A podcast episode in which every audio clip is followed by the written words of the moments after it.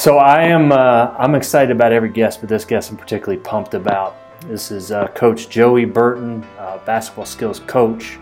Uh, we both agreed. I mean, trainer just doesn't do the justice when it comes to this guy. I mean, he's been at the NCAA level, has coached at Mississippi State, uh, works with youth all the way up to NBA players, and um, he's worked with uh, Glenn Robinson III there at the Pacers, Yogi Ferrell at the Mavericks, Evan Turner, Portland Trailblazers you know, and, and just tons of players. So thank you so much, man, for joining uh, joining us here. It's my pleasure. Uh, we've been trying to connect for a while, and I'm glad we're able to set a date and time and uh, get this interview in. Absolutely, man. So obviously, we're talking about mental toughness. Let's get into it. What what is mental toughness What it means to you, Coach? Uh, you know, mental toughness actually is something I've had to kind of come along uh, to and learn more about.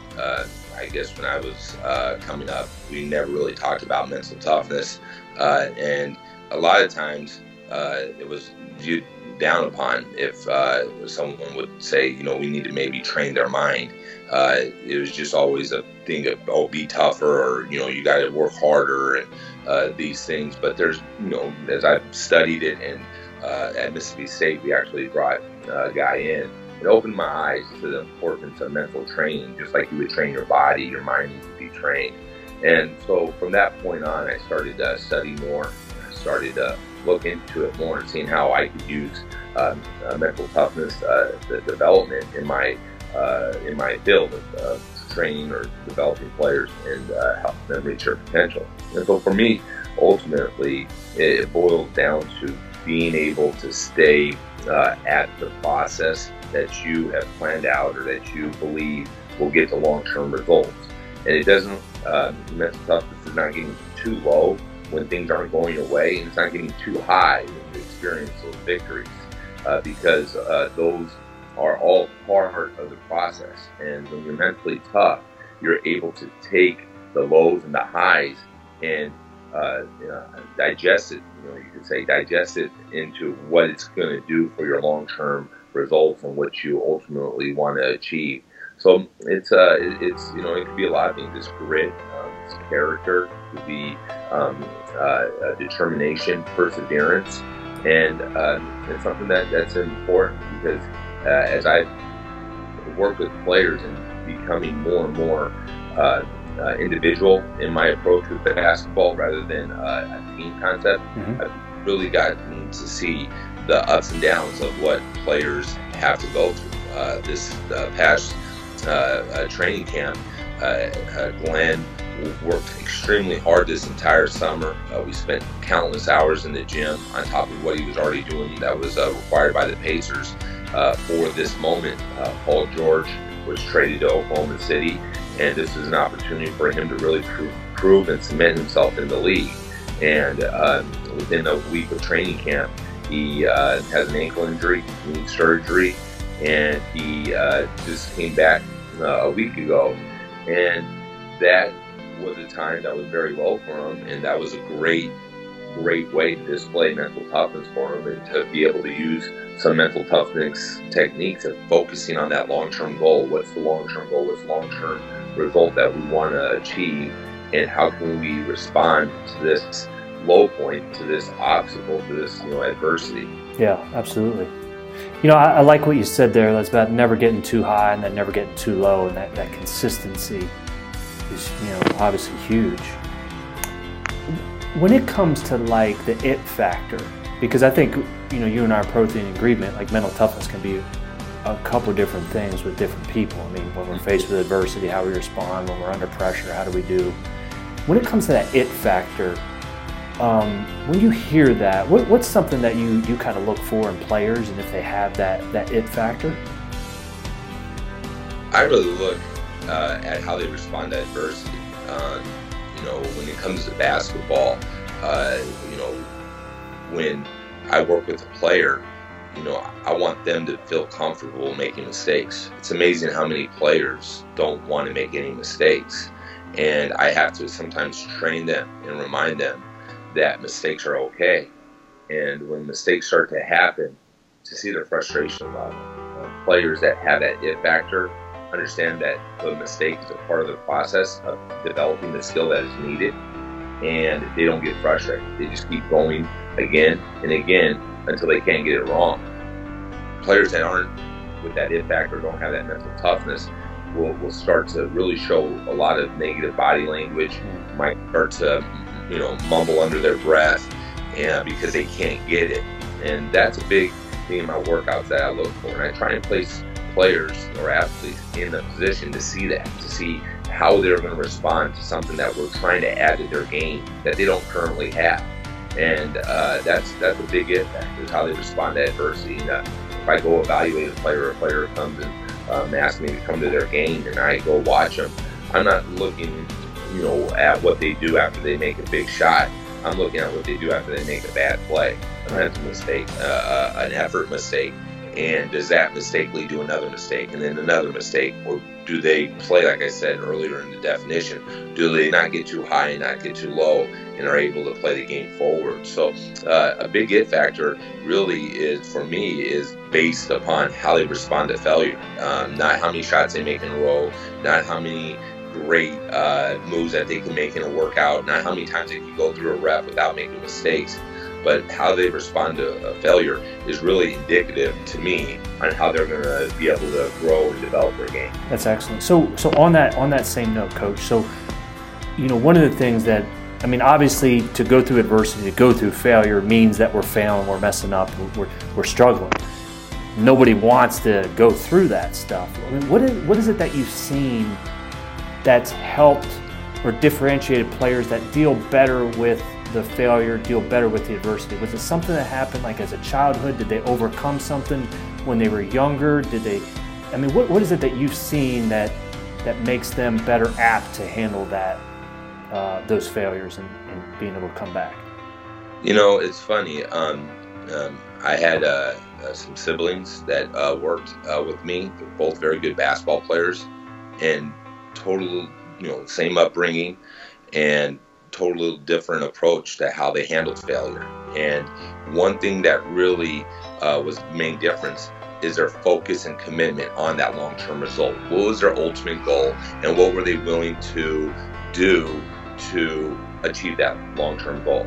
And uh, that's a big thing. Uh, players that are locked in and saying, "I'll do whatever it takes to achieve what I set out to achieve," um, uh, has uh, has been the big difference for handling failure, and it's just a part of the process.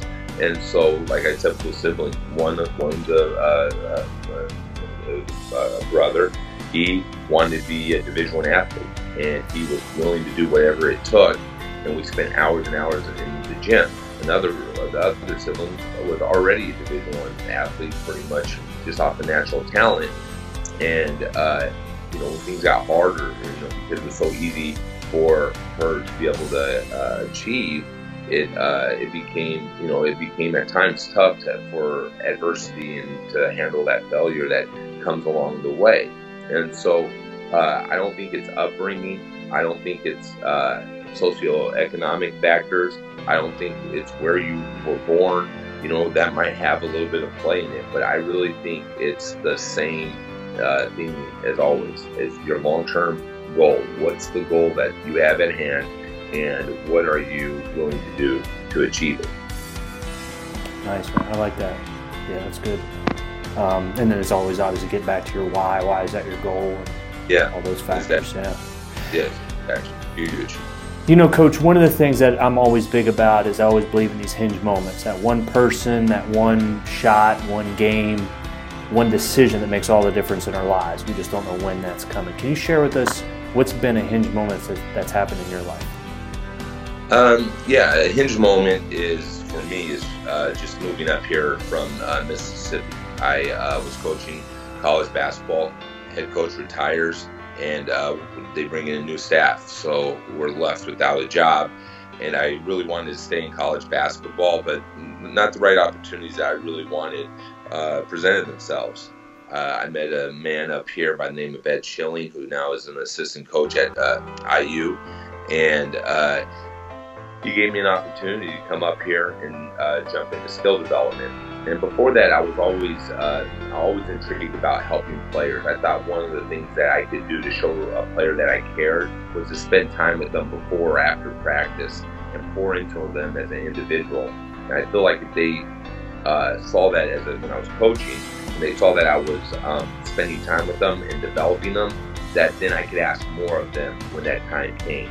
So I spent a lot of time uh, uh, working with them, uh, you know, in, in, the coaching realm. Well, now I had an opportunity to really just do full-time skill development, and uh, Ed Schilling is considered one of the best skill development coaches in the nation, and he had a lot of connections, and I felt like it was going to be an opportunity for me to learn, become better at skill development, and also an opportunity through uh, working for him, maybe to get uh, a job back in college. Uh, seven months after I came up here, I came up here in the fall of 2013. Seven months later, Ed had a great opportunity to uh, work for Steve Alford, uh, his really good friend for 25 years at UCLA, and he took he took that, and he said you could continue to do uh, what I'm doing, and I had really no other options but to do that. And at that moment, that became my hinge moment because I uh, was able to start doing things on my own. I was able to start to really evaluate how things were done um, with whether you know with, with Ed and what I've done in the past. And uh, we talk about failure and adversity. Uh, when I started to take over by myself, um, we lost gym space. Um, we were working out of uh, a field house in Fishers, Indiana. Mm-hmm. That, uh, that sold just about the same time that uh, Ed uh, left. So the new ownership wanted to bring in somebody else to do their basketball development.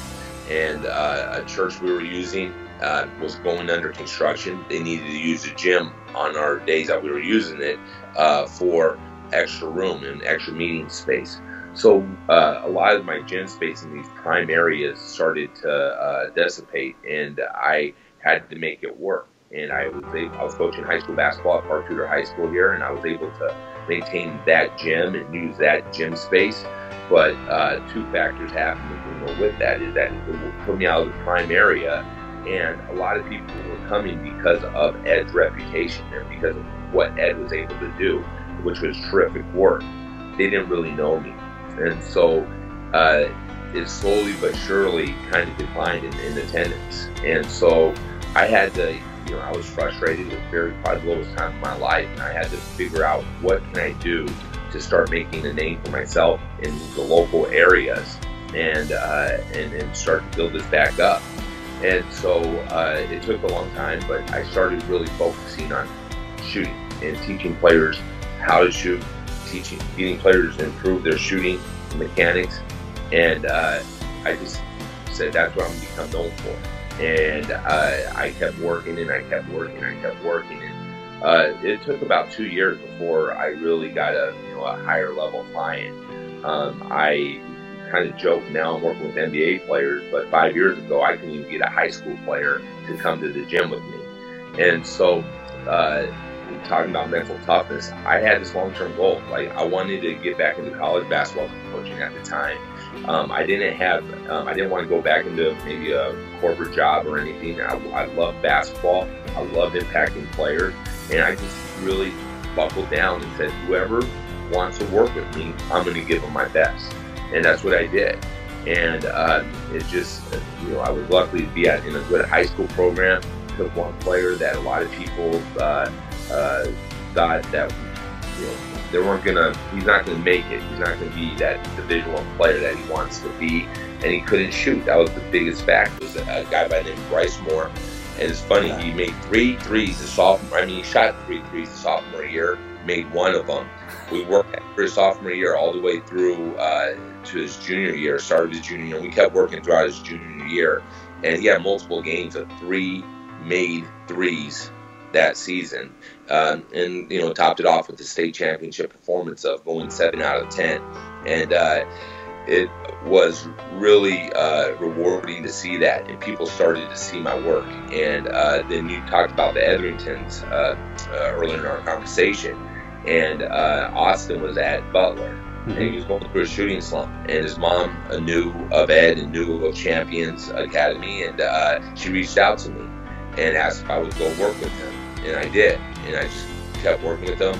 He improved uh, some things that we worked on, and uh, that led to him referring me to other Butler players, and that uh, grew as well. And so, uh, as I kept getting this, you know, brand or building this brand as being able to, to fix a shot and help people become or players become better shooters, uh, it started to grow and it started to develop. But there was uh, two two years there that I was really down and out and frustrated and, and questioning a lot of things, wondering, you know, uh, why why is this happening to me? And uh, uh, you know, I got told no a lot. Um, uh, I wasn't good enough. And so now I'm in a position where I'm getting opportunities that I never would have dreamed of. And so the hinge moment ultimately for me is that uh, Ed Schilling had to leave for me to be able to find my gift and to find my specialty, I guess you could say. And that was uh, shooting and skill development. And uh, if Ed never left, I don't know if I would have ever found that gift. I would have been so quick to get back into college or get back into a bigger opportunity that Ed had a lot of connects I could help me with. Mm-hmm. And I missed that gift. I would have missed that that specialty that I know I can serve others with. And uh, that's my hinge moment. That once Ed left, I thought for two years that how am I going to get to college? How am I going to ever be able to um, uh, get to my ultimate goal, but I never changed that ultimate goal. And so, uh, with him leaving, it allowed me to uh, build my own brand and build uh, my own knowledge and develop my own philosophy. And now I have uh, college coaches calling me and asking me if I could work with their players. And yeah. so, um, it's funny. I met more, you know, college coaches in these last five years, and even NBA coaches in these last five years than I did um, all together my five years at a, a Division One school. Yeah, um, I love that, man. Um, you know, Coach, when I when I hear that, I mean, you have this ultimate goal about what you want to do. You're going through uh, difficult times in terms of your coaching, but you, and, I, and I know you. I mean, you know in your heart of hearts you're, you're kind of great at what you do, but still, I, I'm only assuming when that stuff happens, like there's doubt that's got to oh, yeah. in the head. What was it during that during that low period, what was it that that that happened? Um, you know, where where you knew this is um, I'm, I'm, I'm, on the right path. This is what I'm supposed to be doing. What what, what was it? Um, you know, it, it really uh, it was a n- number of things. Uh, I started, uh, um, you know, as I worked with higher level players I started to really see the things that we worked on were translating and the things that uh, we were doing in, in, in, I like to say, you know, without the lights being on, mm-hmm.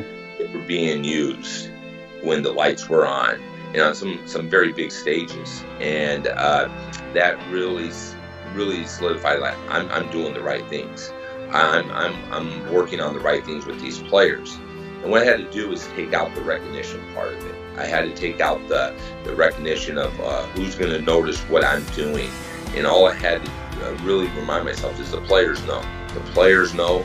The media might not know. The media might report about something that he, the, a player did that, you know, I know we worked on, but the player knows. And so I had to take out a lot of, uh, of this recognition um, of, of being a, in the skill development you know sector. And so I tell a lot of young skill development coaches that if you're trying to get credit, you're, you're, you're gonna you're gonna have a hard time because the media is not to talk to you. Coaches of the, the team usually aren't to address you uh, through the media. So you you're going to be working in secret. You're going to be working in, in, in, a, in a private setting for a long time, and you have to be okay with that. But when I saw the when I saw the work translate, you know, that's when I knew I, I had something special, and I was on the right track. And then uh, uh, I would say also just random people that um, I worked with or um, uh, people that were observing my work from the beginning mm-hmm. just would, would, say, You have a gift. You have a gift. You know, and so those types of moments were encouraging for me. And I started to realize, like, maybe I do have a gift, you know. And uh, the good thing about the position I'm in with, you know, players is we could develop some really close bonds. Um, it's not where uh, there's like a favoritism because I got you know a team of 12 or something like that. So um, just talking to some of the guys and, and, and, talking after workouts and some of the things they said about you know the impact that I had on them. You know this was all happening you know you know two three years after the fact of Ed leaving, and so that really encouraged me to say I'm on the right track. I'm on the right track. And another big thing that um, uh, helped me was, uh, you know, the financial aspect was, was, was a big stress because sure. uh, of, you know, I, it's not a full time job. It's not in that, but I made it my full time job. It's not a, it's a eight to five. You know, you're not in the gym eight to five. You know, 12 months out of the year. You know, you're, you know, for about four or five months, you, are lucky to be in the gym a few hours a day. And so uh, that was another thing. I, I, never let, and this where it comes back to the why. Yep. I never let the finances define the impact that I was having. I never let the finances define me as a man of like, well, you know, I'm not making this or I'm making this much, and so now I must be on the right track. And a lot of people think financially uh, if you're making the money that, that is good, that, that you must be doing the right thing. And if I'm not making money, then I must be doing the wrong thing. And, and we talked about being uh, being even kill. When the money wasn't flowing like I, I needed it to flow, I didn't jump ship because oh, if this was working and if this was the right thing for me to do, I should be uh, experience prosperous times. And that's another thing more for uh, you know maybe not as much athletes, but people that are trying to pursue their goals, they you know they easily get caught up in if I'm doing it right and it's going the right way, I should be prosperous. Where in my life, prosperity wasn't happening, but I was on the exact right path that I needed to be on in order to get to where I'm at today. And things are happening even in the last two weeks that uh, just continue to confirm I'm on the right path the ultimate goal, college. Now I'm working with NBA players. I've had NBA guys say, "Yeah, you can make it at this level." The opportunity hasn't came up, and I'm not really even looking to get that opportunity.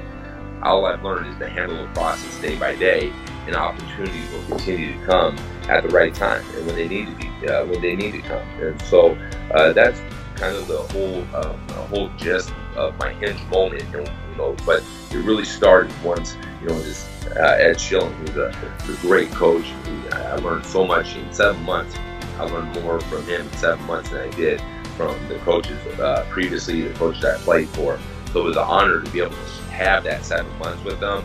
But with him leaving, it allowed me to start developing my own philosophy and started to be able to develop my own game. Yeah, man, that's such a fantastic line, man. I totally agree with that. And it's always getting back to that process, right? And then just yeah, trusting God with the rest. Yeah, exactly. Exactly. So, in in all the lives that you've impacted and in, in, the coaching that you've done, um, what is it that if you could share one piece of information in terms of, you know, if there's a parent watching this, or even a coach or an athlete, or just you know everyday life, I mean, what is it that you think that somebody needs to do in order to build that mental toughness um, I really think that, uh, like I said earlier, just uh, accepting failure, um, allowing it to happen, being okay that it does happen, and then evaluating how you respond to it. And that's that's the biggest uh, that's the biggest uh, thing. Uh, I just uh, you know see that happen so much is that failure is going to happen. Um, unfortunately, with the kids I, I train and the kids I work with, Unfortunately, I see too many uh, parents try and keep them away from the failure or try and go forward in front of them. And how can I get them to stop uh, or not, not experience this failure or not experience the hardship that I experienced? Uh, I don't know where that came from, but I feel like parenting today is where I don't want my kid to feel what I felt and um, that would be a successful parent. And then that's that's not the case. And so, if for players to, I would say, accept failure, um, give your best, knowing that you, uh, you know, giving your best. I like to say, surrender the result. Do everything you can to be successful at what you set out to do. And if it doesn't happen, you can look back and say, I gave it my all. Yeah. And um, that's how I look at my time at Mississippi State. I tried to, you know, advance it didn't happen, but it wasn't because I didn't give it my all, and I, and I was okay with it. I don't have any bitterness towards anything that happened there.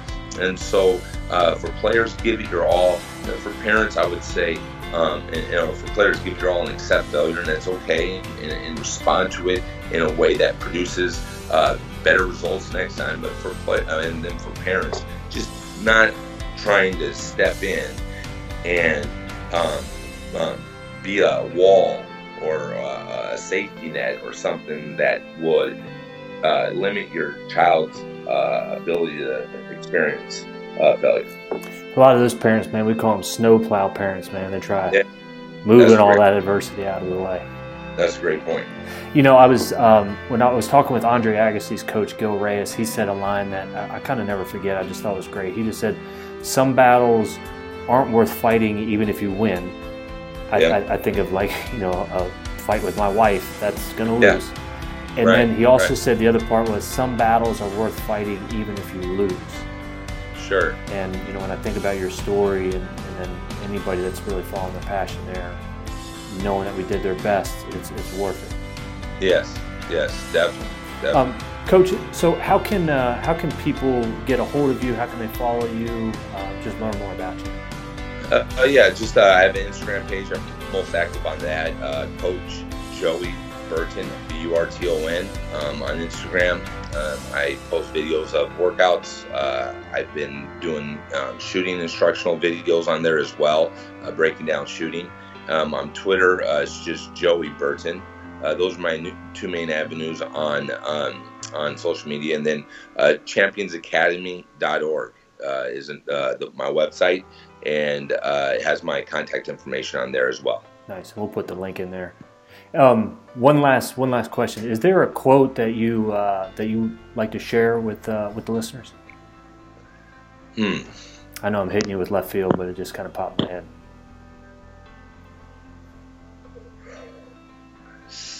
Um, yeah, actually, uh, my grandmother, I, I, lived with her for 10 years of my life, and uh, she always told me uh, passion is a prerequisite to success. And uh, I've found that to be true over the years, that uh, your passion will, will lead you to the success that you need if uh, you truly love something and are committed to something. It's nice, man. That's going to be the title of the podcast there, man.